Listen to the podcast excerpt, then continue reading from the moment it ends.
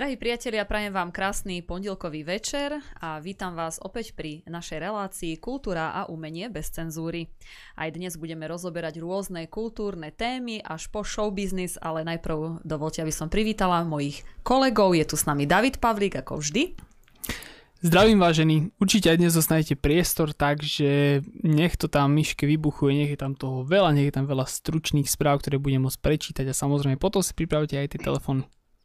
Tak, tak. No a teraz ešte e, vítam nášho stáleho hostia, síce nie už osobne, ale online. Je tu s nami komentátor doktor Ľubo Hudio. Ľubo, zdravím ťa. Dobrý večer, som veľmi rád, že sme zase spolu na jednej vlne, síce online, nie naživo, ale predsa. Nič sa nezmenilo, stále pohrdáme cenzúrou i autocenzúrou, ale ctíme si odvahu odmietať názorový diktát. No a Luboš, keď hovoríš teda o tej cenzúre, my sme spolu mali taký zážitok e, tento víkend tiež, e, bolo to bez cenzúry, mali sme takú talk show bez cenzúry, tak e, ja sa ťa tak netradične opýtam, že aké boli tvoje dojmy cez víkend? Dojmy začali hneď ráno, v ten deň, keď sme mali túto besedu, vlastne bez cenzúry, kde bol český host, kde boli hudobné vystúpenia, ľudia sa mohli pýtať, čo mali na srdci, ale ja by som sa vrátil k tej symbolike. To si jednoducho nevymyslíš. V ten deň, čiže v sobotu ráno, o 5. obrovské hromy a blesky, nad Tatrou sa skutočne blízkalo a hromy divo byli. V ráno, teda v to ráno, keď mala byť večer beseda. Takže keď som počul tie hromy, a to boli teda riadne hromy, a blízkalo sa, blízkalo sa nad Tatrou, hneď napadne človeku, ako je to v hymne. Zastavme ich, bratia, nech sa oni stratia.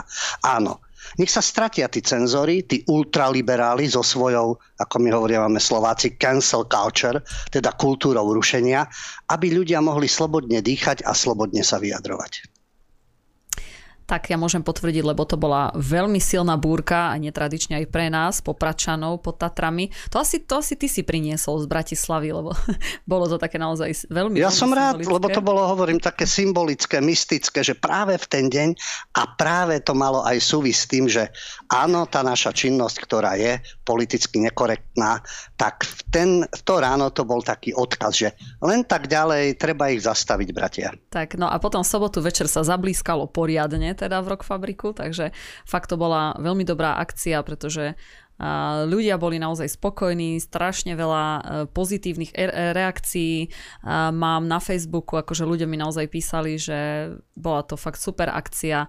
Takže ja som spokojná, dúfam teda, že aj Lubo, ty si e, spokojný. Prišlo naozaj... Ja ešte pri tejto príležitosti, keď hovoríš ľudia, ktorí tam boli, boli tam ľudia z rôznych kútov Slovenska, dobre, hlavne z východu, ale bola tam jedna zaujímavá dvojica, česká dvojica, ale zo Spojených štátov. Zo štátu New Hampshire. Práve preto uh, viem, že vysielame v Slovenčine. Takže je pochopiteľné, že najviac nás počúvajú Slováci, Česi, Moravania, Slezania. Aj v tomto prípade išlo o Čechov, ale počúvajú nás aj v Spojených štátoch. Jasne, že na Spojených štátoch nebudú počúvať Íry alebo E, Číňania a podobne, ale sú to ľudia, ktorí rozumejú nášmu jazyku. Takže je to dobrý pocit, keď viete, že kde si až za oceánom vás v Spojených štátoch počúvajú ľudia, tešia sa na tie relácie, tak nie, že by som chcel len ich pozdraviť, ale je to zaujímavé, preto by som rád teda pozdravil Alenu a Ivana z New Hampshire, českí imigranti z čias komunistického režimu, e, v určitom zrelom veku, ale stále majú kritické myslenia. Aj teraz časoch tzv. liberálnej demokracie. Takže Alenka, Ivan, čaute, keď nás počúvate, alebo teda z archívu. Aj my sme radi, že zaznievame aj v New Hampshire. Áno, môžem sa uh, pridať k, k pozdravu, takisto som sa s nimi rozprávala, veľmi zlatí ľudia a práve, práve to posolstvo tej akcie bolo uh, spoznať sa s ostatnými ľuďmi, ktoré majú, ktorí majú tie isté názory a dodať si takú trošku motiváciu, takú odvahu, že sme na dobrej ceste, netreba sa vzdávať a fakt potom ten človek, e, človek cíti tú, tú, tú takú silu v tej jednote. Ako mne, sa, mne sa to veľmi páčilo, ja som, ja som tú silu cítila z tých ľudí a naozaj mi to dodalo aj takú motiváciu, že, že bojujeme za dobrú vec, ideme do toho a, a pokračujeme. Dobre, poďme teda na, na našu mm, tému alebo na, ta, na takú správu. Nedávno bola e, show Jana Krausa, však známa to show e, pražská. No a bol tam Marek Vašut, tak Lubo, povedz nám, čo tam vystrájal Marek Vašut práve vystrajal. On vystúpil veľmi v našom duchu pozitívne, by som povedal. Aj tá naša beseda, vôbec to naše vysielanie o slobode názorov. Majte si vy, liberálkovia, libioti, akýkoľvek názor, ale nech láskavo sú aj iné názory a nech nie sú vytlačené na okraj. Lebo takisto, keď sa oni oháňajú neustále menšinami, ich názor nie je väčšinový. Ani náš nie je väčšinový. Ale povedal by som, že je to v takej, dá sa povedať, superiacej rovnováhe. Ale o tom by malo byť prostredie pre slobodu prejavu. Takže v tejto relácii show Jana Krausa prišiel Marek Vašut, herec, ktorý hráva od detstva v predchádzajúcom režime, v tomto režime. A vždy mal také svojrázne vyjadrenia, nepodliehal, by som povedal, dobe a dnes už duplo, duplom nepodlieha. A pretože Jan Kraus dostáva rôzne darčeky od svojich hostí. Marek Vašuk nesklamal a doniesol darček. A tým darčekom bolo tričko. On to tričko rozprestrel a hovoril toto. Je tam citát podľa mňa proroka biblických rozmerov 20. storočia Georgia Orwella. A citoval, tam bol obrazok Orwella a citát. Ak sloboda slova vôbec niečo znamená, potom je to právo hovoriť ľuďom to, čo nechcú počuť. Kraus okamžite zareagoval, no áno, ale dnes to, ale nejde. Na čo Vašu doponoval, to je ten princíp, ktorý má byť. Snažme sa o to. Určite nie si nadšený z novodobej cenzúry. To zase Kraus opäť pritakával, že nie, nie, nie, vôbec, ale okamžite ten pesimizmus, ale ono sa to nedá vyhrať. Musíš počkať, až to prejde. No ono samo sa to neprejde, to je ako s, tými, s, te, s tou našou hymnou. Zastavme ich, bratia nech sa oni stratia. Takže samo oni sa nestratia. Niekto ich musí zastaviť aj túto pakultúru cenzúry a kultúru, pakultúru rušenia musí niekto zastaviť. Takže ono sa to dá vyhrať, hoci momentálne môže byť prehratá bitka, ale nie je prehratá vojna. A nemôžno len čakať, keď to prejde. No a vašu citoval Vericha, ja ho veľmi nemusím ako človeka Vericha, ale ako táto herecká obec si ho považuje, keď povedal jeho zase citát. Vojna s hlúposťou sa vyhrať nedá, ale nesmie sa prestať bojovať. No a o tom to je aj v rámci tohto nášho vysielania. Nejde o to, či to vyhrajeme zajtra, pozajtra, alebo koľko to potrvá, ale nesmie sa prestať zápasiť s touto hlúposťou.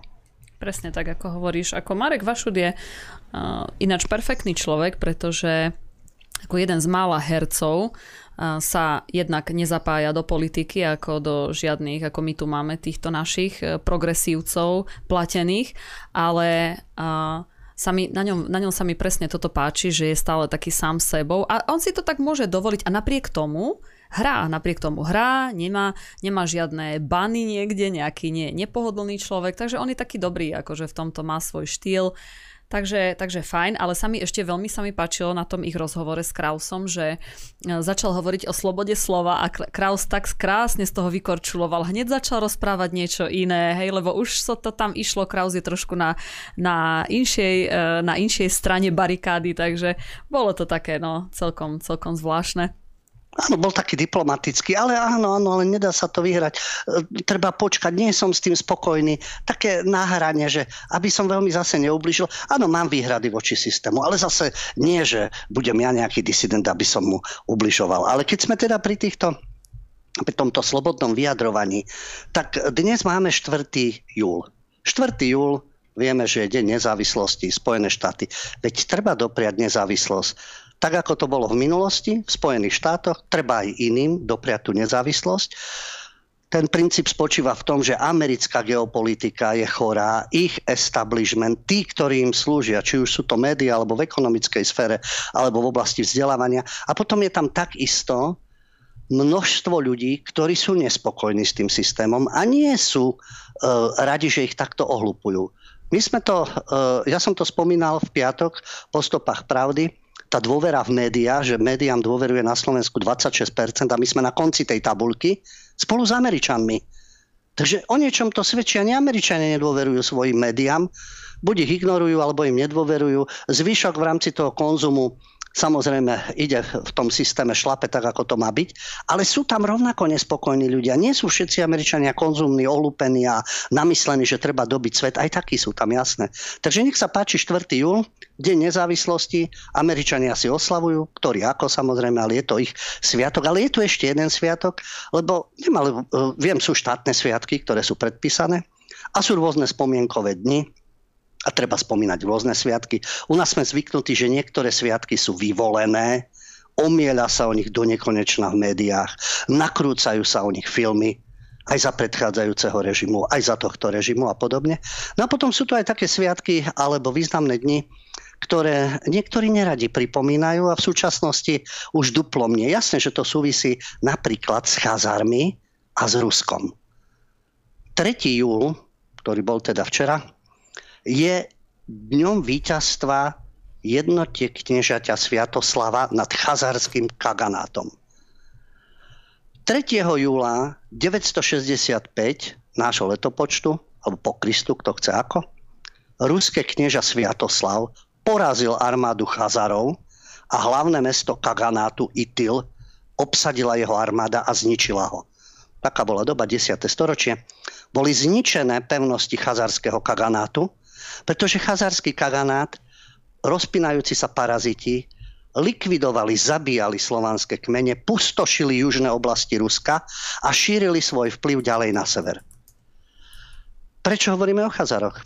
Dostávame sa aj ku knihe. Spisovateľ židovského pôvodu Arthur Köstler v 76. 1976 nášho letopočtu po Kristu, alebo kto chce ako, napísal knihu 13. kmeň a v nej tvrdil, že súčasní Židia už nie sú semického pôvodu, ale sú to etnickí chazari.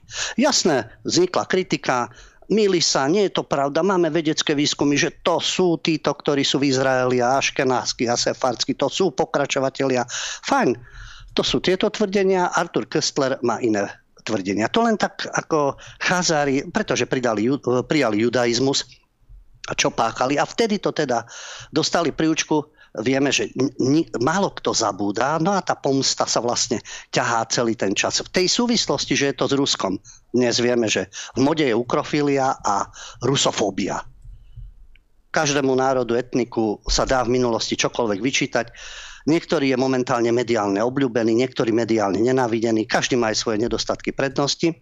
Takže v súvislosti s víťazstvom ruských jednotiek, kniežaťa Sviatoslava, ale nad Chazármi, Jasné, že to je dnes nepopulárne a bola zaujímavá reakcia pri zverejnení tohto dátumu, Uh, jeden z oponentov, ale tak uvažoval nad tým a pripomenul, vieme, že ten, ten rok 1968 68 sa stále vníma, ten august 68 sa stále vníma, no ale čo tu, bola to sovietská armáda, boli tam všetci okrem Rumunov a to, čo sa tu dialo. Takže tam bola reakcia taká ako sarkastická, že 1968 to tiež Rusi oslobodili Slovanov? Dobre, e, historické obdobie je neprenosné. Niečo iné je 965, niečo iné je 1968. Niečo iné sú ruské jednotky kniežaťa Sviatoslava a niečo iné je sovietská armáda s armádami Varšavskej zmluvy, áno, z rozhodnutia Kremľa, v ktorom sedeli bolševici. Oslobodenie to určite nebolo. Kto ako to zase môže vnímať. Len také paralely, keby sme eh, hľadali. A kto nastolil bolševickú moc v Rusku? Nebudeme hľadať paralely s Chazármi, už keď teda ideme do histórie? Lebo Trocký, Bronstein, Kamenev, Zinoviev a tak ďalej, nech si dali mená akékoľvek. Stačí si pozrieť zoznam a to je e, tá, ten, tá, ten komisariát alebo výbor ľudových komisárov, tá zostava, ktorá tam bola, koľky z nich boli z 13. kmeňa, z Chazárov a podobne. A tí bolševizmom znásilnili Rusko. Nehovoriac o tom, že tá ideológia a teória prišla od e, pána, e, ktorý bol rabinov vnuk, Kardofej, Marx a tak ďalej. A tu by sme mohli potom dávať do všelijakých súvislostí, nielen 68. 1848. Rôzne udalosti, ktoré súvisili s potomkami Chazarov a podobne. Takže áno, historicky, ale máme sa baviť slobodne o komkoľvek. Aj o Rusoch, aj o Ukrajincoch, aj o Chazaroch, aj o vyvolených a o každom historickom období a nie narábať s paragrafmi alebo zamerať sa na jeden jediný dátum a jediné historické obdobie. Mali by sme sa z histórie poučiť, pochopiteľne. Aj z toho 68., aj z historického vývoja ruského kniežatstva, aj z historického vývoja Chazarov a hlavne mali by sme o tom slobodne diskutovať. Presne tak, ako hovoríš. No a neboli by sme kompletní, keby sme nespomenuli ešte aj Ukrajinu, samozrejme, veď to bez toho ani sa nedá už. Tak uh, Momentálne sa píše životopis Volodymyra Zelenského a autor životopisu prirovnal Ukrajinu k herečke z nemeckého pornofilmu. Lubo, tak to je taká zaujímavá správa, takže toto nám ešte rozober, povedz nám on vlastne citoval, citoval Zelenského a opäť bolo to v inom období, ale takisto môžeme sa na to pozrieť z tohto pohľadu. Na pultoch pectiev je totiž Zelenského životopis. Jasné, v televízii ide Sluha národa, oslavná oda, ale to nie je Zelenského, Zelenský tam hrá toho učiteľa a takisto možno hľadať súvislosti so súčasnosťou. Tu už sú určité náznaky. Autorom toho životopisu Zelenského je skúsený politický komentátor a znalec ukrajinskej politiky Serhij Rudenko. A on práve opisuje určité momenty, ktoré boli v živote Zelenského, lebo vieme, že teraz je Zelenský najväčší hrdina západu, liberálov, médií. Asi blahoslavený nebude ani svetorečený, ale v rámci liberálneho uvažovania to už je tam takejto úrovni. A e, Serhij Rudenko len tak pripomína, že keď e, Zelenský kandidoval za prezidenta, tak sľuboval, že skončí s rodinkárstvom ale hneď si do vlády zavolal svojich starých kamarátov, keď pôsobil v produkčnej spoločnosti Kvartal 95. Tam to je Sluha národa, to sú tie komické vystúpenia a ktorá táto e, produkčná spoločnosť Kvartal 95 stála za seriálom Sluha národa, ktorý teraz vo veľkom všetci vysielajú. Ale napriek tomu, že všetko to boli mladí, draví ľudia, ale nemali kvalifikačné predpoklady na vládne funkcie. Nulové predpoklady, tak ako to píše Serhij Rudenko. Ale napriek tomu dostávali funkcie. Len tak pre zaujímavosť, riaditeľ produčnej spoločnosti Kvartál 95, Ivan Bakanov, bol zrazu riaditeľom ukrajinskej tajnej služby SBU pekná prax, teda ako e, produkujem nejaký komediálny seriál a to je moja kvalifikácia, aby som e, riadil tajnú službu. Veď sa to naučím, nie poradí mi niekto, nejakí odborníci mi poradia a ja riadím, lebo som prezidentov kamarát. A to je to rodinkárstvo, ktoré bolo za sovietské éry, ktoré bolo, dajme tomu, za proruského vedenia na Ukrajine, ale Zelenský povedal, že to tak nebude. Po necelom roku jedine ten Bakanov, asi jeden z najlepších kamarátov, keď bol šéf tej produkčnej spoločnosti, v tom zelenského týme snov zostal na svojom mieste a sám prezident odvolal všetkých, ktorí mu oponovali. A škandály prichádzali jeden za druhým. 11 vyvolených sluhov, teda tých jeho kamarátov, sluha národa, bolo obvinených z korupcie jasné, že neskôr boli obvinení zbavení. No možno, že ne, neboli korupční, ale v rámci toho systému kto vie, aký spravodlivý súd a vyšetrovanie to bolo. No napokon, ako píše Rudenko, Zelenského hlavný problém nespočíva v tom, že je nekompetentný, ale v tom, že si to nechce pripustiť. A on, ten citát, ktorý si povedala, to bolo v 2016, keď vlastne Zelenský vtedy kritizoval ukrajinskú vládu, pretože sa snažila získať pôžičky za každú cenu, zahraničné pôžičky. Vtedy to on povedal, Zelenský. Ukrajina je ako herečka v nemeckom pornofilme, ktorá je ochotná zobrať si to z ktorejkoľvek strany v akomkoľvek množstve. Citát jeho, Rudenko to teraz použil. No ale teraz, keď sa pozrieme na tú situáciu, zahraničné pôžičky. Veď Zelenský mení Ukrajinu e, do tej pozície, že je schopná brať si z ktorejkoľvek strany v akomkoľvek množstve, dajte nám zbranie, príjmajte sankcie a od kohokoľvek. Príďte zabijáci, ktorí chcete, zachraňujete Ukrajinu, poďte celý svet bojovať. Z ktorejkoľvek strany, kto príde, nech len príde bojovať. A nie, ale nech sankcie. Tak ono to pripomína to obdobie, jasné, on si to svobodní ináč. Tí vtedajší e, chceli zahraničné požičky a boli skorumpovaní, veď on si tiež tam navliekol kamarátov, tiež má svoj majetoček a tiež je ochotný spolupracovať s každým, kto chce zabíjať Rusov, poraziť Rusov, zvíťaziť nad Rusmi. Namiesto toho, aby hľadal nejakú inú pozíciu, nie ako herečka v pornofilme, ale ako dôstojný super, ktorý je schopný kompromisov a dohodnúť sa na niečom. No, ale tak to si musí zvašiť aj sám Zelenský. Ale ten starý citát tomu zodpoveda. Takže toto si dovolil Serhii Rudenko. Ja som zvedavý, či u nás táto kniha vyjde v preklade, tak ako sa ponáhľali so seriálom, s ódami rôznymi. Ja dúfam, že na, v Martinuse v Pantarej bude táto kniha od Serhia Rudenka, ako to je vlastne so Zelenským. No, ver tomu, že bude určite. A e, bude, prvý, jasné. Prvý, prvý pôjde, pôjde, prvého prekladateľa zobere Naka, neboj sa. tak to ďalej pôjde. Ale ja neviem, Lubo, prečo ty máš stále problém, akože, že si dosadil Zelenský kamošov e, z tej produkčnej spoločnosti od filmu a od týchto vecí. Však u nás je babko herečka napríklad, e, viceprezi- táto vicepremiérka a v pohode a vidíš, nemáme s tým problém. Ako, myslím si, že odsudzuješ dopredu. si nejaký zakomplexovaný s týmto. Musíš dať šancu každému predsa. Áno, áno, nech si každý dovedie kamarátov. Ale v poriadku, ale keď niekto hovorí, že ja to budem robiť inak, doteraz to boli ubožiaci, skorumpovanci, treba to napraviť. No a ja to napravím tak, že dovediem svojich kamarátov, ktorí sú absolútne čistí, falošne obvinení z korupcie. Neviem, lebo obvinili ich vlastní v rámci Ukrajiny. A takisto poodvolával všetkých. Asi zistil, že fakt sú tí kamaráti nekompetentní a myslia na svoje rodiny a svoje zabezpečenie. No tak ako e, Samozrejme, nemôžete za každého kamaráta, alebo komu dôverujete v rámci e, hereckej eskapády, neznamená, že vo vládnej funkcii bude rovnako zodpovedný. Ale aspoň si to priznam.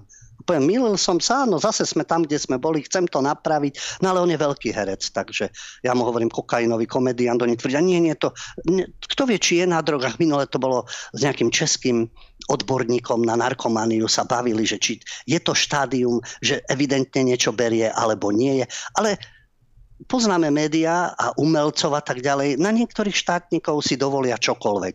Aj rôzne falošné tvrdenia, aj rôzne špinavosti, spochybňovania. A prečo by mal byť Zelenský nevinný, keď navyše nie je nevinný? O čom svedčí doterajší jeho život, jeho kamaráti, prax a bankové konto, respektíve majetky, ktoré vlastní.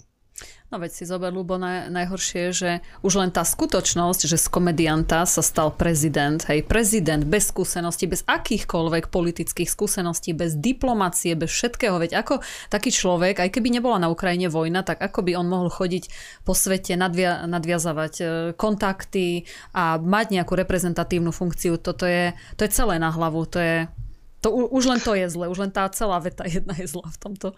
Tak chcelo by to dlhšiu analýzu aj Ronald Reagan, bol herec a stal sa prezidentom, ale jeho prezidentovanie, či už má niekto výhrady alebo nemá, e, samozrejme môže k tomu kriticky pristupovať niekto zase značením, ale jeho prezidentovanie bolo o určitej politike, o určitých ekonomických rozhodnutiach, o určitých geopolitických rozhodnutiach. A to sa so Zelenským nedá ani porovnať. Ale veď e, práve tá veľmoc nepotrebuje nejakého bystrého prezidenta alebo nejakého s, vlastnými názormi alebo aby pracoval na národných záujmoch. No keď sú národné záujmy, dajte nám najviac zbraní, aby sme e, iné, iný národ zase porazili, lebo tam sú rôzne dôvody, už to počujem. Ale Rusi napadli ich, Hej, to nezačalo 2022 vo februári, stále to opakujem. Tí, ktorí majú Alzheimera a boli v kome, tak um, sa možno prebrali. Treba ísť hĺbšie do minulosti, áno, áno, až k tomu kniežaťu.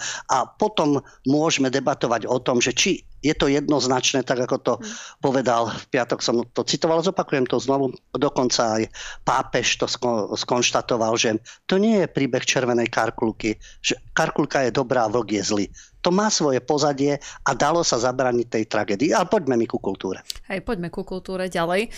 Ešte na, na tom Margo toho prezidentovania dodám, že niekedy, niekedy ti stačí byť komediant, staneš sa prezidentom, niekedy ti stačí presunúť skladku, tiež sa staneš prezidentom. Takže netreba veľa na túto funkciu. Je to také zvláštne, ale práve na túto funkciu netreba toho veľa. Keď ideš do nejakého iného zamestnania, tak potrebuješ mať také kvalifikácie ako ku Trumpovi do Bieleho domu, keby si chcel ísť, ale ináč ako klasika. Dobre, e, poďme, poďme k takej lepšej z našej národnostnej téme, pretože v obci Vlkova pri Kežmarku tu nedaleko sa odhaľoval, e, odhaľovala pamätná tabula Jánovi Filickému, e, významnému básnikovi. Možno, že to meno nepovie každému, hoď čo, ale Jan Filický bol veľmi známy aj tým, sa stal veľmi známy, že ako prvý obraňoval slovenský národ. Takže, Lubo, poďme k tejto téme. Áno, e, poďme mi aj do hĺbšej histórie a to je práve o tých osobnostiach, o ktorých sa bavíme. A tie silné osobnosti vytvárajú národné povedomie. Tam sa pestuje tá hrdosť, tá malosť, lebo my to nedokážeme, lebo my sme takí, lebo vnímame v každom národe sú ľudia, ktorí sú pasívni, sú ovce, to je jedno, či sú to Rakúšania, či sú to Američania, alebo e, ktorýkoľvek iný národ, západný alebo východný. Vždy máte ovce, vždy máte rebelov, vždy máte určité osobnosti. A každý je hrdý na tú svoju identitu. Nám sa podsúva a dlhodobo, lebo vieme, kto je v kultúre, v umení, vedie to aj o tom, kultúra a umenie. Čo sa vysiela, čo sa nakrúca. E, nie sú to len učebné osnovy čo je v médiách, kultúrnych rubrikách, ktorí básnici, ktorí spisovatelia, čo sa zdôrazňuje. No vieme, že dlhodobo to trvá, zatiaľ čo inde sa národná identita mm, pestuje alebo obdivuje a pozera sa do minulosti.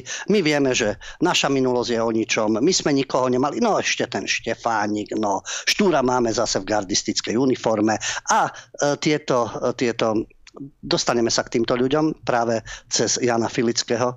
Tieto teórie rôzne nás len devastujú. Aby sme nemali absolútne žiadnu národnú hrdosť a nespočíva v tom, že pôjdete zabíjať iné národy. Naopak, uvedomujete svoju identitu, uvedomujete si identitu iných a spolupracujeme. Európa tých vojen mala už dosť. Žiaľ, pokračuje to ďalej. A nie je to len záležitosť Kremľa znovu. Tam rôzne sily v tom idú. No ale vráťme sa k Janovi Filickému.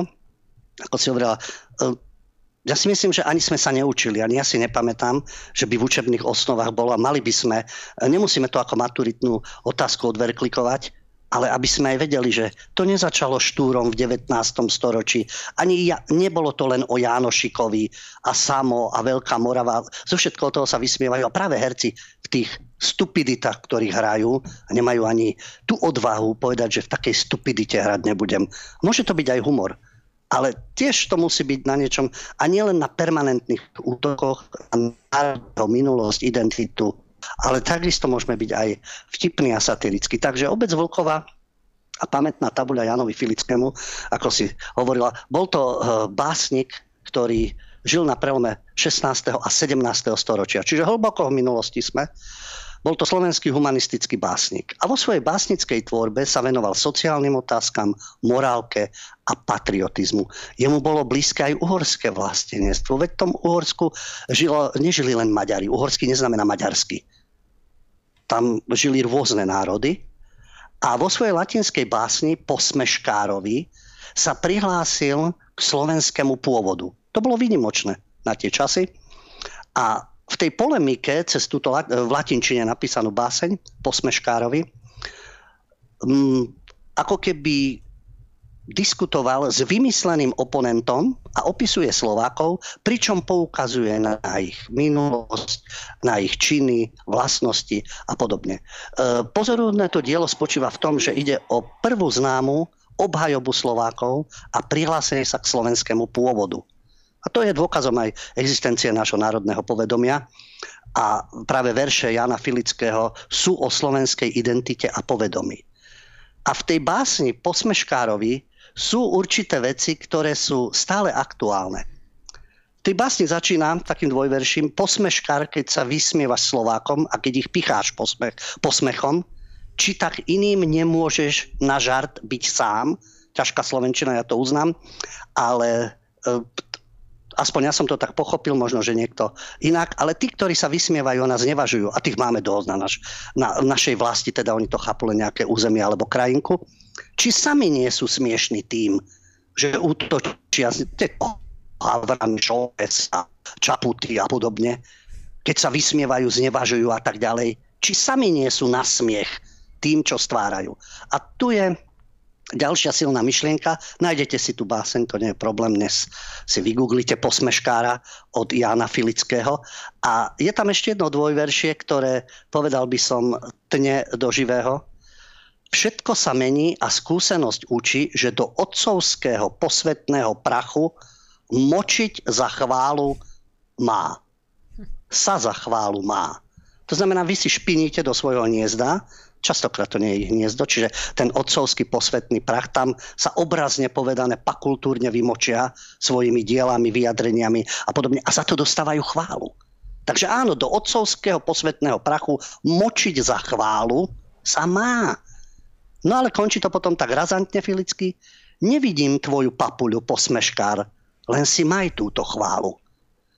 Dostávajú ceny, plazia sa v zahraničí tým, že tu nakydajú pošpinia, znevážia a tak ďalej.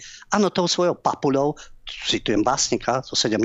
storočia, ten posmeškár, nech si užíva tú chválu, nech si užívajú tie ceny, keď majú z toho dobrý pocit. Ale oni sami sú na smiech a na žart, alebo na slzy. A keďže v rámci tej básne sa zaoberal aj slovanstvom, je tu aj odkaz, keďže nás tiež počúvajú Česi, Moravania, Slovania, e, Slezania, aj Slovania pochopiteľne, tak e, vieme problém alkoholizmu, ktorý samozrejme, keď sa povie, a Slováci pijú, Rusi pijú, no Dáni nepijú, Angličania nepijú a tak ďalej. E, pozrime sa tiež niekde inde, ako to teda funguje. A Škandinávii, tí, ktorí boli, vedia, čo to je cez piatky a soboty, mm. čo stvárajú škandinávci a v čom sa utápajú. No, niečo možno vidieť na ulici, niečo nie, ale ideálne to je málo kde. Ale už vtedy to bol obrovský problém. No a v duchu tých protialkoholických básní, lebo on pranieroval opilstvo, pripomína napríklad Čechom, že Žižkovo vojsko postrachom bolo susedným krajom, teraz najväčšou slávou už mu je vyprázdniť žbán No áno, to opíjania tak a sedíme pri pive a tam, ako hovoria bratia Česi, remcáme, tárame, vypijame si zlosť pive a podobne. No a v týchto básniach, preto humanistický básnik, vyzývali k tej striedmosti. Takže rovnako aj u nás ten problém, veď aj Štúr, spolky striedmosti a podobne. No tak už tuto je na prelome 16. a 17. storočia, keď niekedy si bol bojovník a teraz už len vyprazňuješ čbán. A to je poučenie pre nás všetkých. Tak, tak. Dobre, poďme teraz na ďalšiu tému, lebo trošku sa vám určite zastaví rozum pri tomto. V Amerike sa odovzdávali ceny a volajú sa Bet Awards. Čo to je? Je to americká oceňovaná show, ktorú v roku 2001 založila sieť Black Entertainment Television na oslavu afroameričanov a iných menšín v hudbe, herectve, športe a iných oblastiach zábavy. Takže v rámci samozrejme diverzity, v rámci všetkého možného, tak si predstavme, že Afroameričania si urobili svoju, alebo lepšie povedať Černoši, svoju show bez všetkých ostatných rás, bielých a tak ďalej. A je to všetko v poriadku, nikomu to nevadí, takže Lubo, povedz nám o, o tomto odovzdávaní cien. No takže toto udeľovanie cien len černožským umelcom, afroamerickým, to si e, naznačila, a to už bolo v 2001, čiže to nie sú nové javy, a Black Entertainment Television, či čierna televízia. No ale veď v Spojených štátoch žijú aj Aziati, Číňania, Hispánci. Oni, dobre, tak bieli sú bieli, jasné, ale tieto menšiny nemajú právo na nejakú hispanik. Aj oni majú svoje samozrejme, ale čínske, azijské, hispánske, z ktorejkoľvek menšiny, aby mali teda takúto možnosť, lebo aj oni majú určite umelcov, majú športovcov, majú hercov. A toto je, predstavte si, že by to bolo naopak, že biela televízia, len bieli herci a len bieli športovci a len bieli hudobníci. No, podľa mňa to je práve rasové, lebo ak by bojovali proti rasizmu, tak by sa nemuseli takto vymedzovať. A ďalší paradox, ktorý tam bol, celé sa to nieslo v duchu, to udeľovanie cien Bad Awards, pre najlepších černožských umelcov sa e, odohrávalo v duchu kritiky rozhodnutia o právo na potrat. To je to rozhodnutie, pokiaľ ide o právo na potrat, že v Spojených štátoch si to každý štát bude riešiť sám. Nie je to federálne, ale v každom štáte si rozhodnú, ako to s tými potratmi bude. No, e, nepáči sa to tejto skupine, že je takéto rozhodnutie podľa toho, kto v akom štáte žije, ale nie je to univerzálne platné pre celé Spojené štáty. Ale ono paradoxne, e, keby bol niekto zlomyselný, tak by povedal, no veď len majte právo na potrat, pretože na potraty v Spojených štátoch štatisticky chodí 30% bielých žien. a ostatní nie sú bieli. Takže keby bol niekto taký veľmi zlý, tak by si povedala, povedal, no veď si chodte, chodte si, nech sa takto nerozmnožujete a nech nepribúdate nezodpovedne vzhľadom na možnosti, ktoré máte na uživenie detí. Tak naopak, veď oni by mali byť práve, že veď e, my tu chceme mať rozhodujúcu silu, čím nás bude viac, však stádovita demokracia, tým prehlasujeme ostatných, lebo nás bude viac a tým to rozhodneme tak ono paradoxne sa im nepáči, tieto, keď sú niekde tvrdé protipotratové zákony, ale to nie je o obhajobe toho. Len oni najviac na tom udeľovaní cien bojovali proti tomu a na druhej strane väčšina, e, väčšinou by chodili teda oni a ich by sa to týkalo, takže je to také na zamyslenie, že keď za niečo bojujú, aby aj pochopili, za čo bojujú. No napríklad, vieš čo, ja sa cítim treba zdiskriminovaná, hej, že prečo mňa ako e, bielu umelkyňu nepozvali.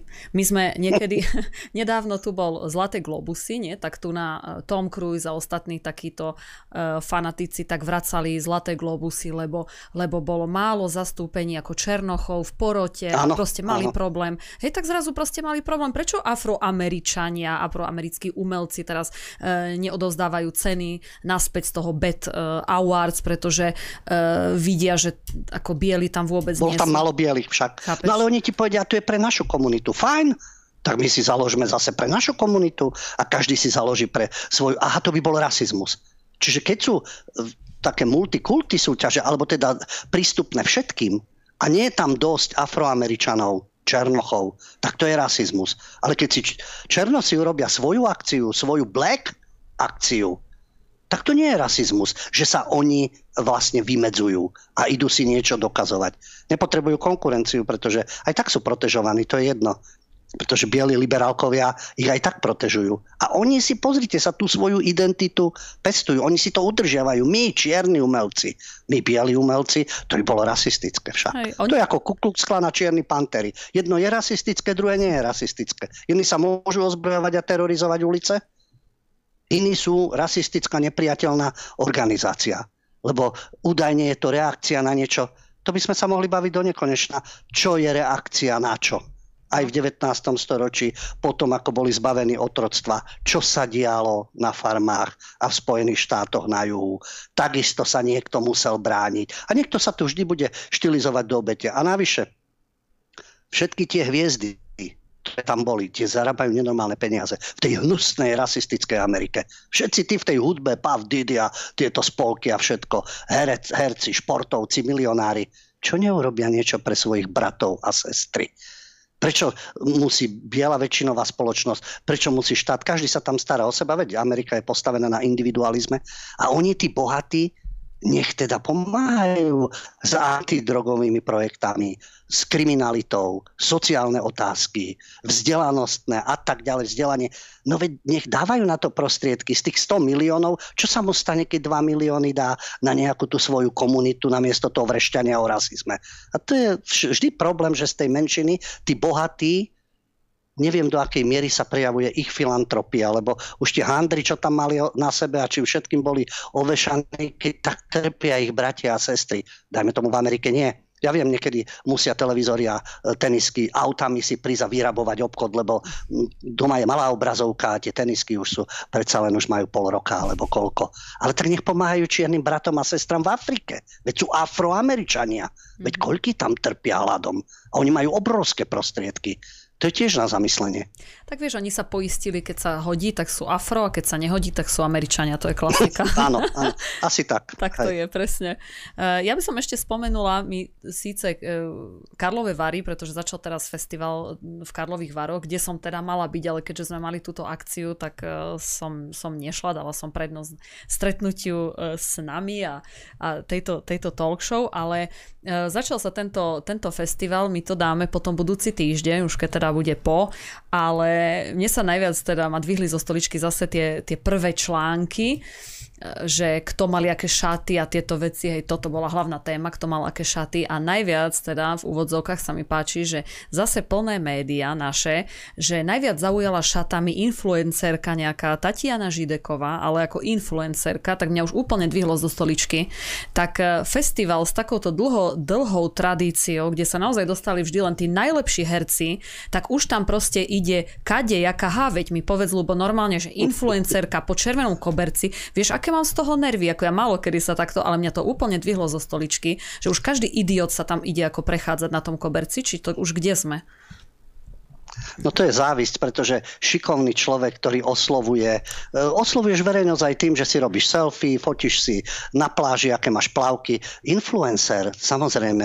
No a tým, že máš vplyv svojou stupiditou na ďalšie stupidné stádo, ale stúpa tvoj spoločný kredit, stúpa, ale iba v absurdistane. V tom žijeme, samozrejme. No ale keď hovorí, že influencerka šaty, ja dúfam, že boli modrožlté. No práve, že neboli, boli úplne priesvitné s takými aj, aj, aj. kožušinkou, hej. No modro žlté ešte musím pozrieť, uh-huh. ale určite, no to ja verím tomu, že na Karlové Vary sa samozrejme e, ponesú v modrožltej nálade, určite tam toho, tam toho bude a bude to určite spomenuté, ale však to dáme potom. No ale vieš si zober influencerka, čo ona dokázala, čo urobila pre film, pre filmovú históriu, hej. Ja sa normálne ako divím toto, lebo toto tam mali byť vždy pozvaní iba herci, ktorí niečo dokázali, najlepší z najlepších, elita, no tak toto tu, keď je elita, ako presne, ak si povedal, tie fotenie v plavkách, proste úplne nezmysly, tak uh, to už je podľa mňa vrchol. To vo, v Karlových Varoch už je naozaj vrchol, keď takéto, takéto kreatúry proste sa tam idú ešte ukazovať. No asi dobre, že som nešla, lebo asi by ma vyviedli odtiaľ, mám taký pocit. No. dobre, uh, kým prejdeme na ďalšiu, na ďalšiu tému, tak uh, dáme si teraz krátku prestávočku. Tak sme späť po prestávke. No a poďme teda na ďalšiu takú správu. My sme spomínali už e, rôzne cenzúry, že idú svetom a samozrejme dnes, už duplom v dnešnej dobe, keď je teda vojna na Ukrajine, takže e, sú a dokonca aj v Amerike cenzurované rôzne skupiny a práve teraz budeme hovoriť o jednej z nich. Volá sa to, volajú sa Stick to Your Guns. E, ide o americkú hardrockovú punkovú kapelu, ktorej momentálne teraz kvôli názorom alebo kvôli nevyjadreniam sa e, im zakazujú aj vystúpenia na festivaloch, takže Lubo, e, priblíž nám toto. Takže áno, ide o kapelu, ktorá je hardcore punková, aby sme vás nezmiatli. Miška povedala hard rock, to je iné, ale toto je hardcore punk z Kalifornie, z Orange County, Stick to Your Guns. A čo je paradox? Oni sú práve na tej správnej strane. Oni sú antimilitaristi, antifašisti, pacifisti a čo ja viem, čo všetko, všetko to pozitívne, kvázi nie je to, to reakčné, spiatočnícke, ale neboli aktívni v tom, aby sa okamžite vyjadrili, neboli hneď žltomodrí a už je veľký problém. Paradoxne, ale v Európe ich kadrujú, samozrejme. Teraz nedávno bol festival Nova Rok, E, festival, ktorý je v Rakúsku pravidelne. A najhoršie je, že ani nie systém, ale jeho prisluhovači. Napríklad aj taký hudobný kritik, ktorý píše recenziu, sa doslova zavzdušňuje a ide si svoju propagandu. Veď to je jeho názor, aký má. Áno, môže si slobodne písať, ale ten princíp, že už ide udávať, už ide škodiť. No tak v rámci tohto festivalu, Nova Rock Festival v Rakúsku, a recenzia bola o tom, že na jednom pódiu teda vystupovali tí, ktorí sledujete ten žáner. To je ukrajinská skupina Ginger. Chodia, e, nie je to Ginger, ako hovorí Harabin, ale Ginger to je. Nemá to nič s, genderom a s rodovou záležitosťou. Táto skupina to je metalová skupina, ukrajinská so speváčkou, veľmi populárna v metalových kruhoch. A doteraz neriešili tieto politické veci, no ale je to vojna, a referovali teda o situácii e, vo svojej krajine. A nepáčilo sa recenzentovi, že vystupovali Ginger a potom po nich zase Stick to Your. Ale prečo? Usporiadatelia tohto festivalu len požiadali fanošikov, aby si priniesli zástavy ukrajinské a tým ukázali ako určitú podporu, čo sa aj stalo, ale tých aj tento recenzent. Žiaľ, no ale čo sa mu e, nepáčilo, že O niekoľko hodín potom po Ginger vystupovali práve títo kalifornskí pankáči z Stick to Guns a aj on sám už si hovorí, že mm, už tú hudbu tak nevníma, lebo sa mu nepáči, ako sa zachoval frontman. No tak budeme kádrovať, veď aj my máme právo nepočúvať, keď má niekto zvrátené anarchistické, ultralavičiarské názory, ako bezladu a skladu a pára, títo prislovači Čaputoviek a pohody, takisto. Oni zase nemajú rád druhý tábor, no ale to je ich záležitosť. Ale pomstili sa malé české dušičky, pretože túto juhokalifornskú formáciu odvolali, ak mali byť, um, ako teraz je moderné headliner, čiže tá hlavná skupina, ten, ten ťahač vlastne, ktorý by mal byť, hlavné hviezdy večera, mali byť na festivale Fight Fest 2022 v Českej republike, ale zrušili im účasť, lebo spevák Jesse Barnett je vraj proputinovský a pohrda situáciou na Ukrajine. No, e, českého recenzenta mrzelo, že festival Nová rok sa nepripojil k tomuto bojkotu, ale že teda keď sa to rozšíri a rozkrikne na Instagrame a budú ďalšie posty a podobne, takže bude tých zrušených koncertov pribúdať. Jasné, takto to treba cenzúru a podobne. Nech si ľudia vyberú, čo chcú. Keď si on chcel doniesť ukrajinskú zastavu, tak nech si ju doniesie a nech nenúti iných. Ale pričom paradoxné je, že sa požierajú medzi sebou, pretože táto kapela nemá nič s ruskou vojenskou operáciou ani s podporou Putina. Lubo, ja ťa ešte, boli vyradení ešte zo... Št... Ešte ťa do... chcem ťa ešte doplniť, že neviem, či si to chcel spomenúť, ale 12.6. oni dokonca mali byť v Bratislave, ale tiež to bolo zrušené bez to vysvetlenia. Hej, mali byť e, na námestí, normálne v starom meste, mali, byť, e, mali normálne vystúpiť a potom to zrušili, ale bez vysvetlenia. Organizátori to zrušili. Aha. Oni. No? Tak toto neviem. Ja viem, že boli zrušení na štyroch európskych koncertoch. Nie v Amerike, tu v Čechách a v Európe boli zrušení. Rakúšania sa nezľakli lebo oficiálne je taká verzia oficiálne, že Jesse Barnett spevák vyjadril proputinovské názory a odmietol vojnu na Ukrajine. Celé to vzniklo na sociálnych médiách, keď istý človek ho oslovil s otázkou, prečo mlčí k vojne, ktorá je na Ukrajine. A na tých sociálnych sieťach to bolo doslova. Jesse si vybudoval imič a platformu založenú na tom, že je antiimperialista, antifašista a podporuje utlačaných ľudí. Prišlo mi zvláštne, že Ukrajine prejavil nulovú podporu. Tak som sa ho rozhodol opýtať, prečo. No, e, ide o obyvateľa Českej republiky, údajne Američan, žijúci v zahraničí, Takže v tomto, ale vidíte, Český festival hneď to zablokoval. Takže nejaký Američan, ktorý si hnie v Českej republike, boh vie, čo by robil doma a možno čo by znamenalo, okrem toho, že píše nejaké štvavé svoje statusy. Na Instagrame sa pustil do Barneta, pretože mlčí o ruskej invázii na Ukrajinu. No a pri zdieľaní screenshotov zo spomínanej výmeny s Barnetom táto osoba uviedla. Rozhodol som sa vytvoriť sériu zdieľaných príspevkov, ktoré sa týkajú Jesseho Barneta z kapely Stick to Your Guns, jeho prokomunistických apologetických názorov na genocídu a skutočnosti, že má naplánované vystúpenia v Českej republike a v Polsku. Čiže takto chcel tento liberálny súdruh zase znemožniť koncerty, ale postupne sa dozviete, že o nič nejde. Len tá štvavá kampaň ukrofilská jednoducho válcuje všetko. O tej Bratislave som nevedel, že tu boli. A to ma vôbec neprekvapuje, samozrejme. Ale samotný Barnett na Instagrame vydal vyhlásenie. A prečítam lebo to je doslova e, citát. Nedávno sa proti mne objavili obvinenia, že som zastanca Putina a že podporujem vojnu na Ukrajine. Ľudia ma začali nazývať neonacistom a fašistom. Ja len dodám, že to je antifašistická skupina. Čo sú schopní tieto antifa a liberálne mozgy vyrábať sami medzi sebou? Pokračujem. Tieto tvrdenia neberiem na ľahkú váhu. Z celého srdca a duše som sa snažil byť človekom, ktorý tomuto svetu pridáva niečo dobré a ktorý je niekým, kto vedie, kto berie ohľad na spravodlivosť. Vzhľadom na to viem, že moje názory boli niekedy kontroverzné. Zákaz vstupu na miesta, pretože som bol za Palestínu, zákaz vstupu na miesta pre protináboženské názory, nepovolenie hrať na určitých miestach pre môj rozhodný postoj proti policii. Veď práve on je na tom tábore, na tom antifáckom, na tom ultraliberálnom. A pokračujem. Čo je tu iné, je to, že potvrdenia, tvrdenia o tom, že som fašista, sympatizant fašizmu alebo popierač genocidy nemôžem len tak zhodiť zo stola. Nie som stupencom Putina ani jeho vojny na Ukrajine. Nie je vzorom ničoho, čo považujem za spravodlivé alebo dobre na tomto svete. Mám rád citát od básnika menom Walsonshire, ktorý znie Nikto neopustí domov, pokiaľ domov nie je puľou žraloka. Na Ukrajine zmenila domovy bežných ľudí na papuľu žraloka. Nepodporujem to nikde na svete. Som presvedčený, že všetci ľudia majú právo žiť v miery. Každý, kto toto právo berie nevinným ľuďom, si nezaslúži dýchať. Vidíte, tak tento človek, ktorý ako je z ich politického spektra, tak nejaký zakomplexovanec, sa mu nepáči, že hneď nezačali, ja neviem, vyvolávať nenávistné prejavy proti Rusom, Rusku, Putinovi. Hneď nezačali mávať ukrajinskou zástavou a nezačali velebiť Zelenského a už je zle, už ich treba zakazovať.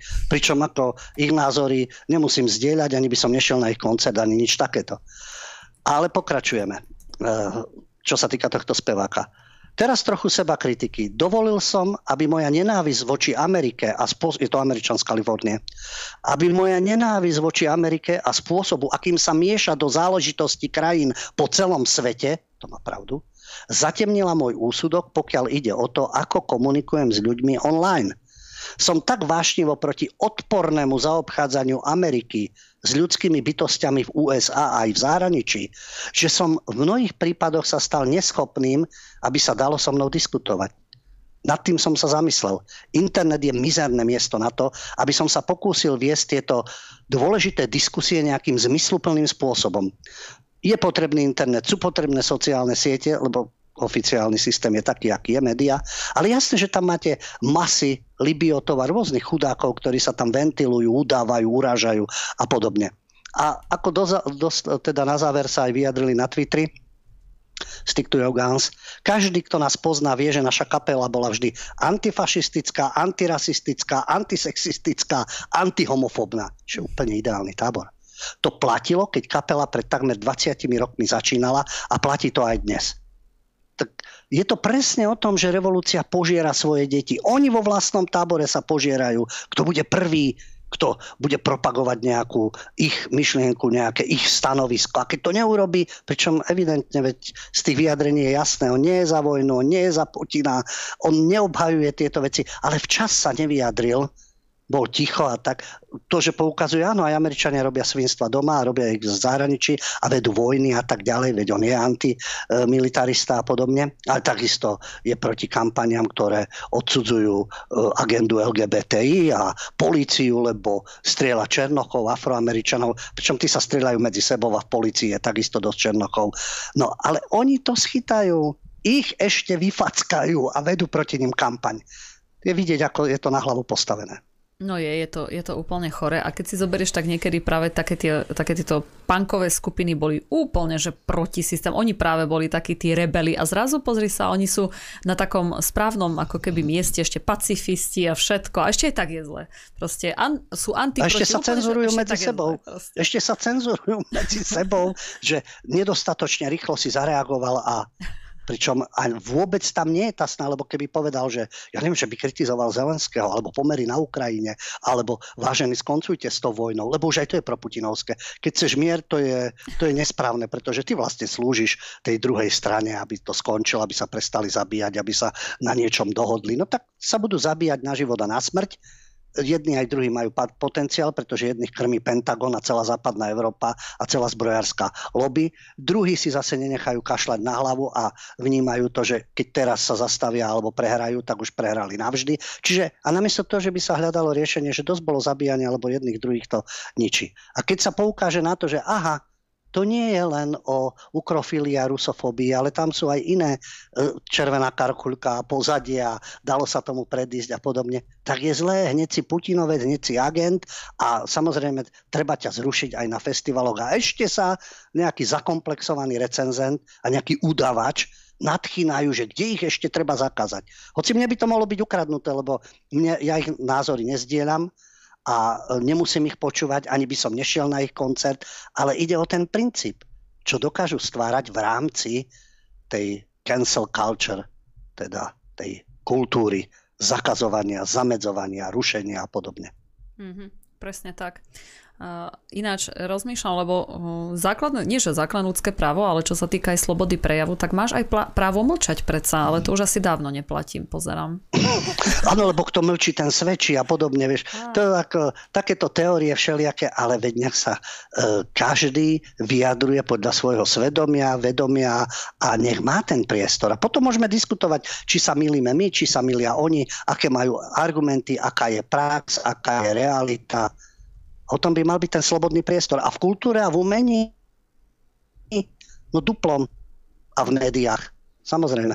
Presne tak. Ale ešte našťastie sú aj takí normálni umelci a spomenieme teraz ešte e, Kida Roka, známeho speváka, ktorého už sme viackrát tu spomínali, ale e, vydal teraz novú pesničku alebo nový song, volá sa We the People, veľmi dobrý text, veľmi dobrý text, takže určite stojí za to, aby sme si to spomenuli aj u nás. Takže Lubo.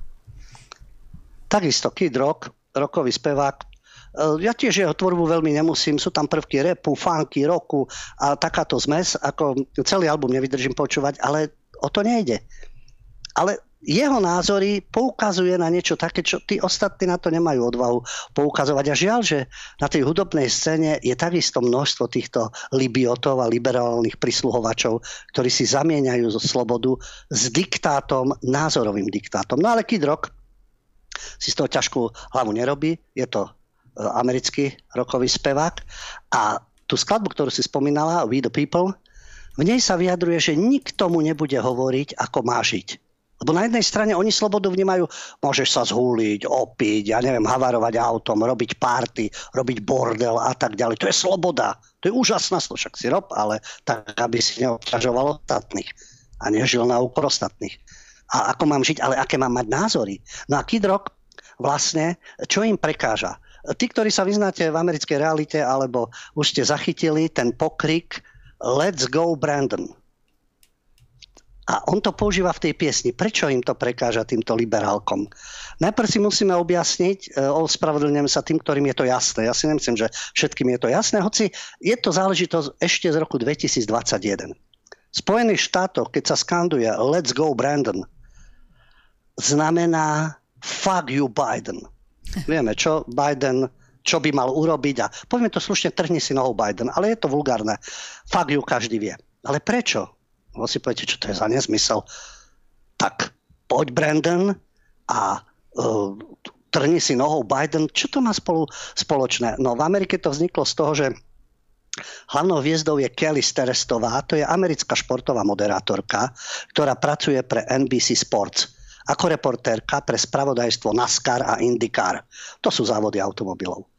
V oktobri 2021 pretekár Brandon Brown robil rozhovor s touto reportérkou Kelly Sterstovou a bolo to na okruhu v Alabame, keď vyhral preteky NASCAR.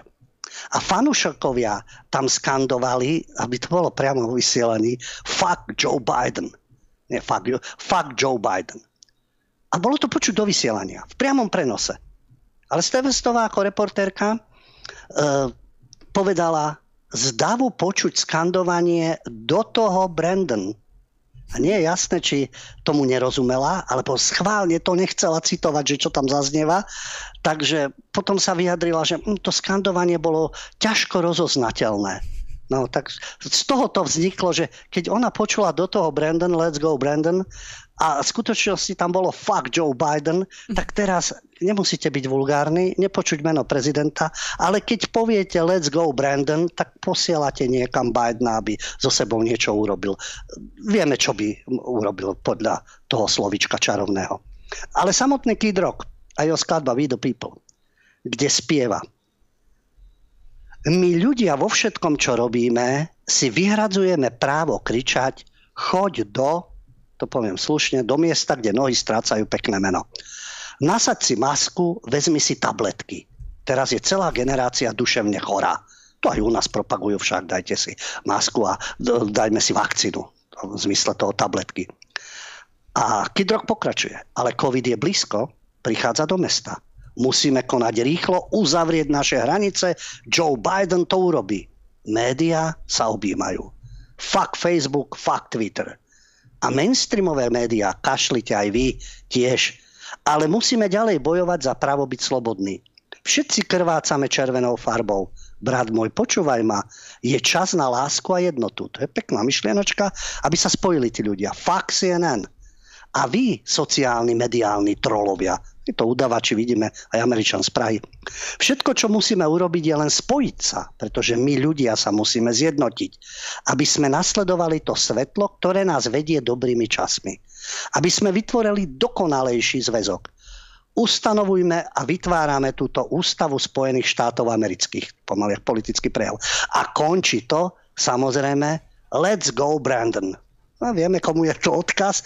Takže vidíte, americké hlavičky to šikovne vymysleli ale za všetko môže teda Stevestová, moderátorka, ktorá je pochopiteľne, že sa zľakla v, priamom, v priamom vysielaní. Možno, že počula, že let's go Brandon. Je to tak pripadalo, robí rozhovor s Brandonom, asi ľudia ho podporujú, vyhral preteky, no ale tam bolo čosi s prezidentom a s veľmi škaredým slovíčkom. Samozrejme, Joe Biden nerozchodí, ani by to nedokázal rozchodiť, ani fyzicky nemá tam už čo robiť, nech hrá golf, nech sa niekde lieči a podobne. Takže takto Kid Rock, bez strachu, na plné ústa, ale jasné, že to, za tú skladbu e, teda schytáva aj kritiku. No vedia, že názory sú rôzne, ale môže spievať Kid Rock a môže mať tieto názory. No je to, akurát som si teraz dávala takú otázku, že či vôbec spieva, že či mu tiež rušia nejaké koncerty, ale myslím si, že on už je v takej pozícii, že už mu to fakt jemu to môže byť úplne jedno. No, jedno viem isté, že na pohodu by ho Kaščák nezavolal. Ale Lubo, ináč my sme tu mali podobnú situáciu s tým, že jak tá moderátorka nepoču, nepočula v úvodzovkách, hej, to vykrikovanie, však my sme tu nedávno mali, ako bol Blahanie na pódiu a tiež e, ľudia skandovali, že e, prezidentka je americká, hej, tri bodky a zase Beňova nič nepočula, vedľa neho stála, takže... Ne, nepoču, nie, nie, nepočula. Nie, je... A buď ohluchlá, alebo ľudia skandovali Let's go Brandon, takže ako Samozrejme, ale týkalo sa to uh, zase Madame Čaputovej, Magmazel, Vogue Barbie. No tak niektorí prezidenti sú viac obľúbení, niektorí menej, niektorých zbožňujú na pohode, teda nech postavia svetiňu a nech sa tam chodia všetci uh, k tej modle Čaputovej modliť alebo čo stvárať, to je ich vec. No a niekto zase má čarovné americké slovíčko univerzálne však na F, aby sme zostali slušní. A let's go Brandon. Mm-hmm, mm-hmm. Ale ináč veľmi dobre to vymyslel, lebo za Brandona ho nikto nemôže stíhať. Nemôže nikto, ja, ja nadávam na prezidenta. Ja hovorím Brandon do toho. super, super, je to dobré. Čaputová, ja... Čaputová do toho. no tak Čaputová tiež má rôzne mená, hej, ale by sme sa mali zjednotiť na jednom, aby, aby konečne sme mohli aj používať verejne. No keby bol u nás nejaký taký umelec ako Kid Rock, aby niečo také napísal, tak myslím si, že by sa taký chorál ujal, ale nie na pohode. Samozrejme. No, mohli by sme začať spievať o červenom bambíne, napríklad. Vy určite všetci vedeli, čo to je. Dobre, OK, takže dajme si teraz e, krátku prestávku. David, poprosím ťa. No a potom by sme mohli ísť už na, vaš, na vaše maily a telefonáty. Tak sme späť teda po prestávke, no a teraz David už zapol telefóny, takže nám môžete telefonovať, môžete nám písať, maily, Kľudne sa nás môžete opýtať čokoľvek, najlepšie teda ale ohľadom kultúry, ohľadom filmov alebo ohľadom týchto tém, ktoré sme rozoberali. Takže zatiaľ nám nikto nevolá, ja pozriem maily. Ja tu mám jednu otázku od Matúša. E, Matúš sa ťa pýta, Lubo, že či poznáš osobne Mariana Magáta a ak áno, ako ho vnímaš ako človeka a či si čítal jeho knihu? No, ja verím, že je to úprimná otázka ale eh, buďme realisti, je to otázka ako od niekoho znaky. Ja netvrdím, že ten človek je, ale v súvislosti s tým, či si bude niekto myslieť, že je to otázka strachu, to nie je otázka strachu. Marian Magadu robil veľkú chybu, že prišiel na Slovensko a vidíte, ako to dopadlo. Viete, o čom píše a eh, na záver len poviem, eh, sme v kultúre a v umení.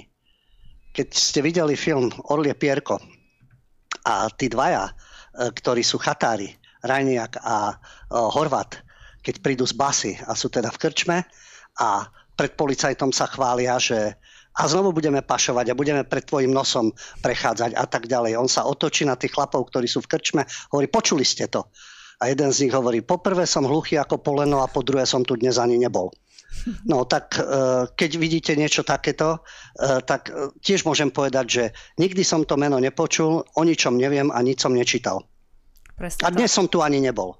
No veď my vlastne ani nevysielame, takže ja vôbec neviem, o čom, o čom tu hovoríte vôbec. Tak. Dobre, tak máme nejakého Máme volajúceho, nech sa vám páči. Dobrý večer, počúvame. Dobrý večer, že ja som stály klient Lilian Drahovský. Patrí ku kultúre aj vtip?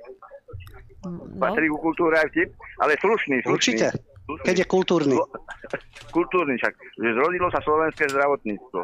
A došlo ku kolíske došli štyri súdičky. A tá je, prvá hovorí, bude zadarmo. Tá druhá, že pre všetkých. A tá tretia, a na vysokej úrovni. A tá štvrtá povedala, dobre, ale súčasne budú platiť iba dva dve A tak sa aj stalo. Keď je zadarmo a pre všetkých, není na vysokej úrovni. Keď je pre všetkých a na vysokej úrovni, není zadarmo. A keď je zadarmo a na, vys- na vysokej úrovni, není pre všetkých.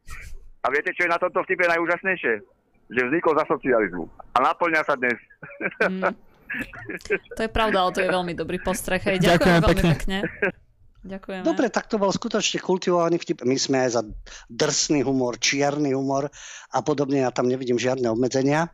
Ale toto bolo veľmi kultivované a žiaľ výstižné. A žiaľ výstižné, hej, presne to som tiež chcela povedať. A to ešte dokonca vzniklo za socializmu, kedy sme mohli byť radi za zdravotníctvo, aké bolo, hej, pozor. Lebo... Vtedy sa hovorilo, hej, že uh, vtip o zlatú mrežu a podobne. A niektorí ľudia aj doplatili, mnohí nedoplatili. Vždy to závisí od ľudí. Mm-hmm. Či tam sedel špicel, či policajt nad tým mávol rukou, či má niekto takú skúsenosť, alebo nemá. Ale jednoducho vtipy vždy existovali. Ale teraz si všimnite, teraz sú uh, vtipy alebo humor oficiálny, ja myslím na sociálnych sieťach, štýle zomri, to je humor, ktorý obhajuje systém a útočí na jeho kritikov znevažuje ich, dehonestuje, robí z nich obmedzencov, vytlača ich na okraj spoločnosti. To robia stand-upisti, to robia rôzne stránky. Oni bojujú za ten prezidentský palác, za vládu, za systém, za transatlantické väzby. To sú humoristi.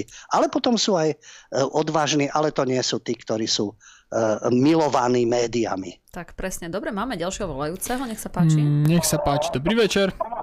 Dobrý večer, prajem do štúdia všetkým. Ty sa spýta pána Hudia, že či si myslí o tom, že tí liberáli sú takí prostí ozaj, alebo sú podplačení.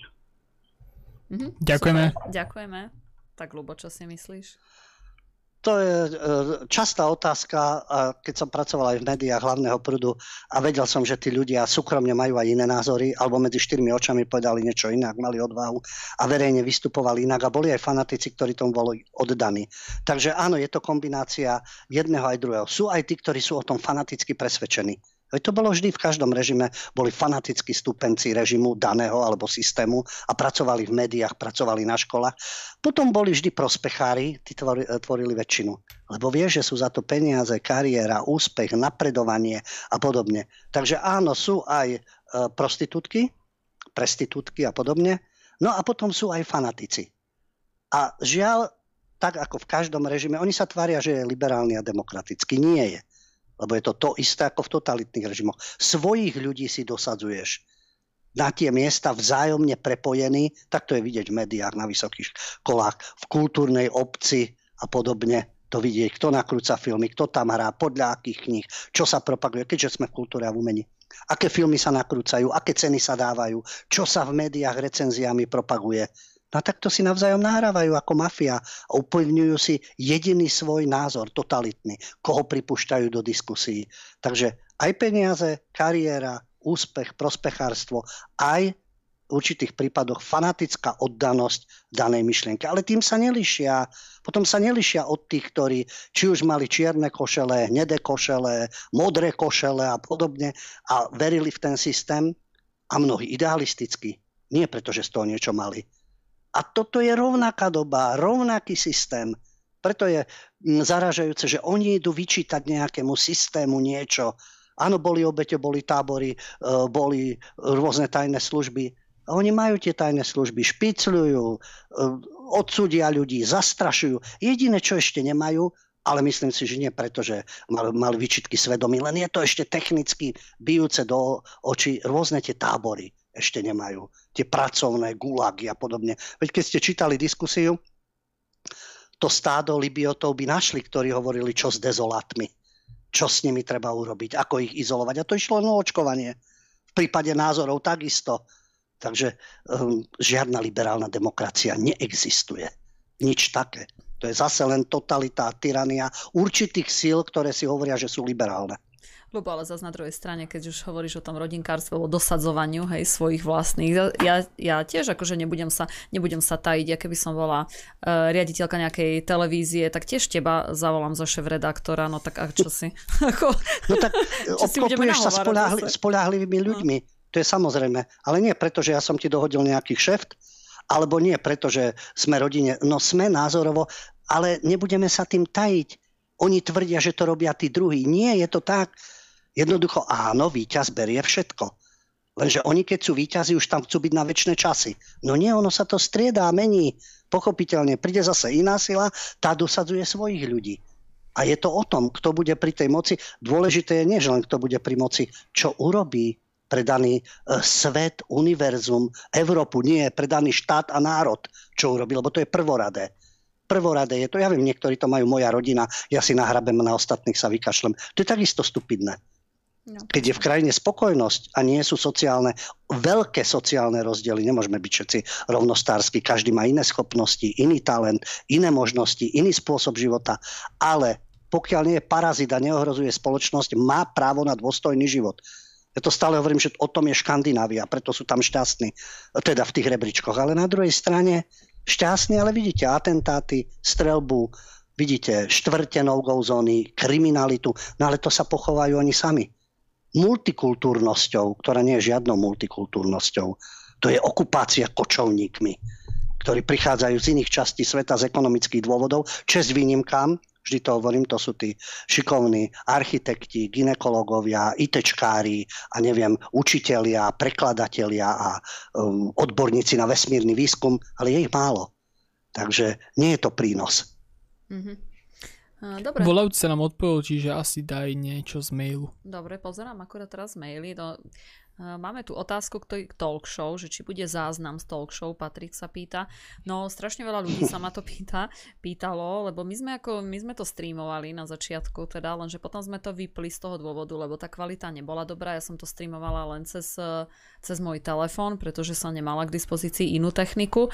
No a keďže tam asi nejak vypadával internet, tak bol zlý zvuk, no a ako tá kvalita nebola taká, ako, ako by mala byť. Takže, takže neviem. No. Zatiaľ ešte si pozriem, pozriem si ešte ten, ten záznam, lebo budem ho mať k dispozícii, ale pravdepodobne asi skôr nie ako hej, lebo ak to, ak to má byť veľmi nekvalitné, tak to radšej nie. No. Ale tak ja si myslím, že ešte nejakú akciu urobíme, možno, že aj teraz cez leto ešte. No a potom už zabezpečíme aj lepšiu streamovaciu techniku, takže, takže uvidíme. No. Ale veľa ľudí naozaj sa ma pýta ale chce, chceli by sme vidieť záznam aj my. Čo ty na to, Lubo? Ešte by sme sa pozreli, nie na to?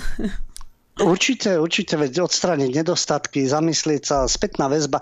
A nie, nie tak my ako diváci, keby si to pozreli a záujemcovia napísali nám kriticky, že s tým nesúhlasím. Nesúhlasiť jasné, ale po technickej stránke. No žiaľ, Technika tiež nie je dokonalá, ani my nie sme dokonali, takže môžu sa stať takéto veci. Nebol to zámer, ani NAKA nezasiahla, na nikoho sa nemožno vyhovárať.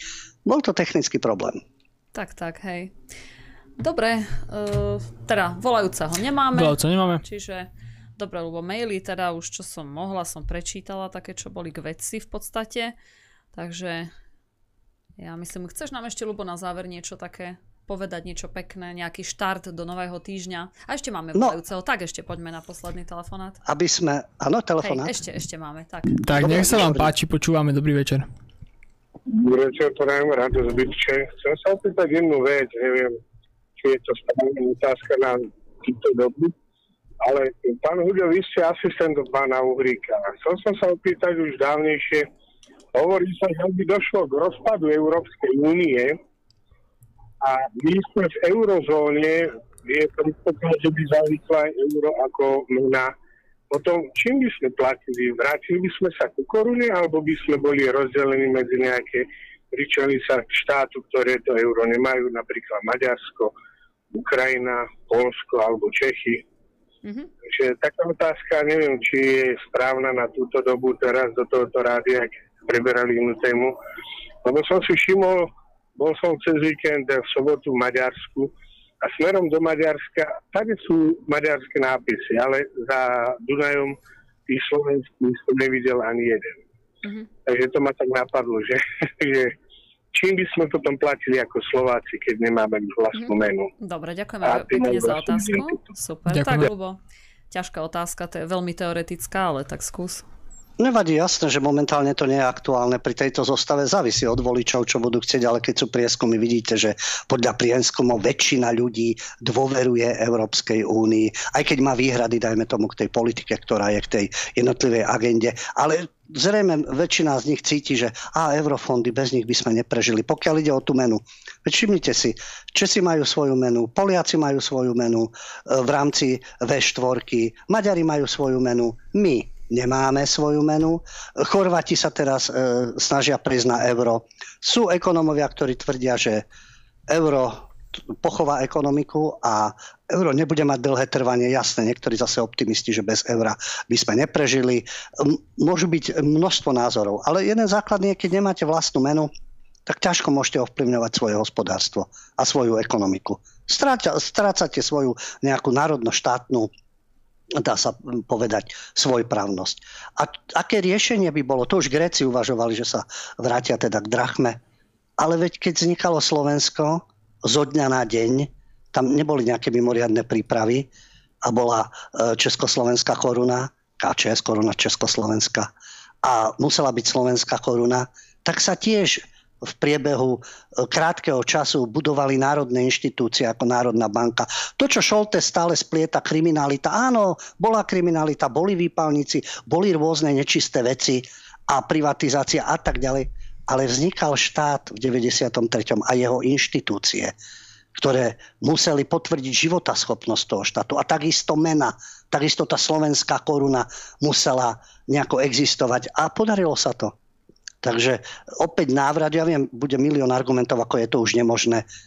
Nemožné. Pokúsiť sa o to môžeme, čiže vrátiť sa k svojim menám v rámci Európy.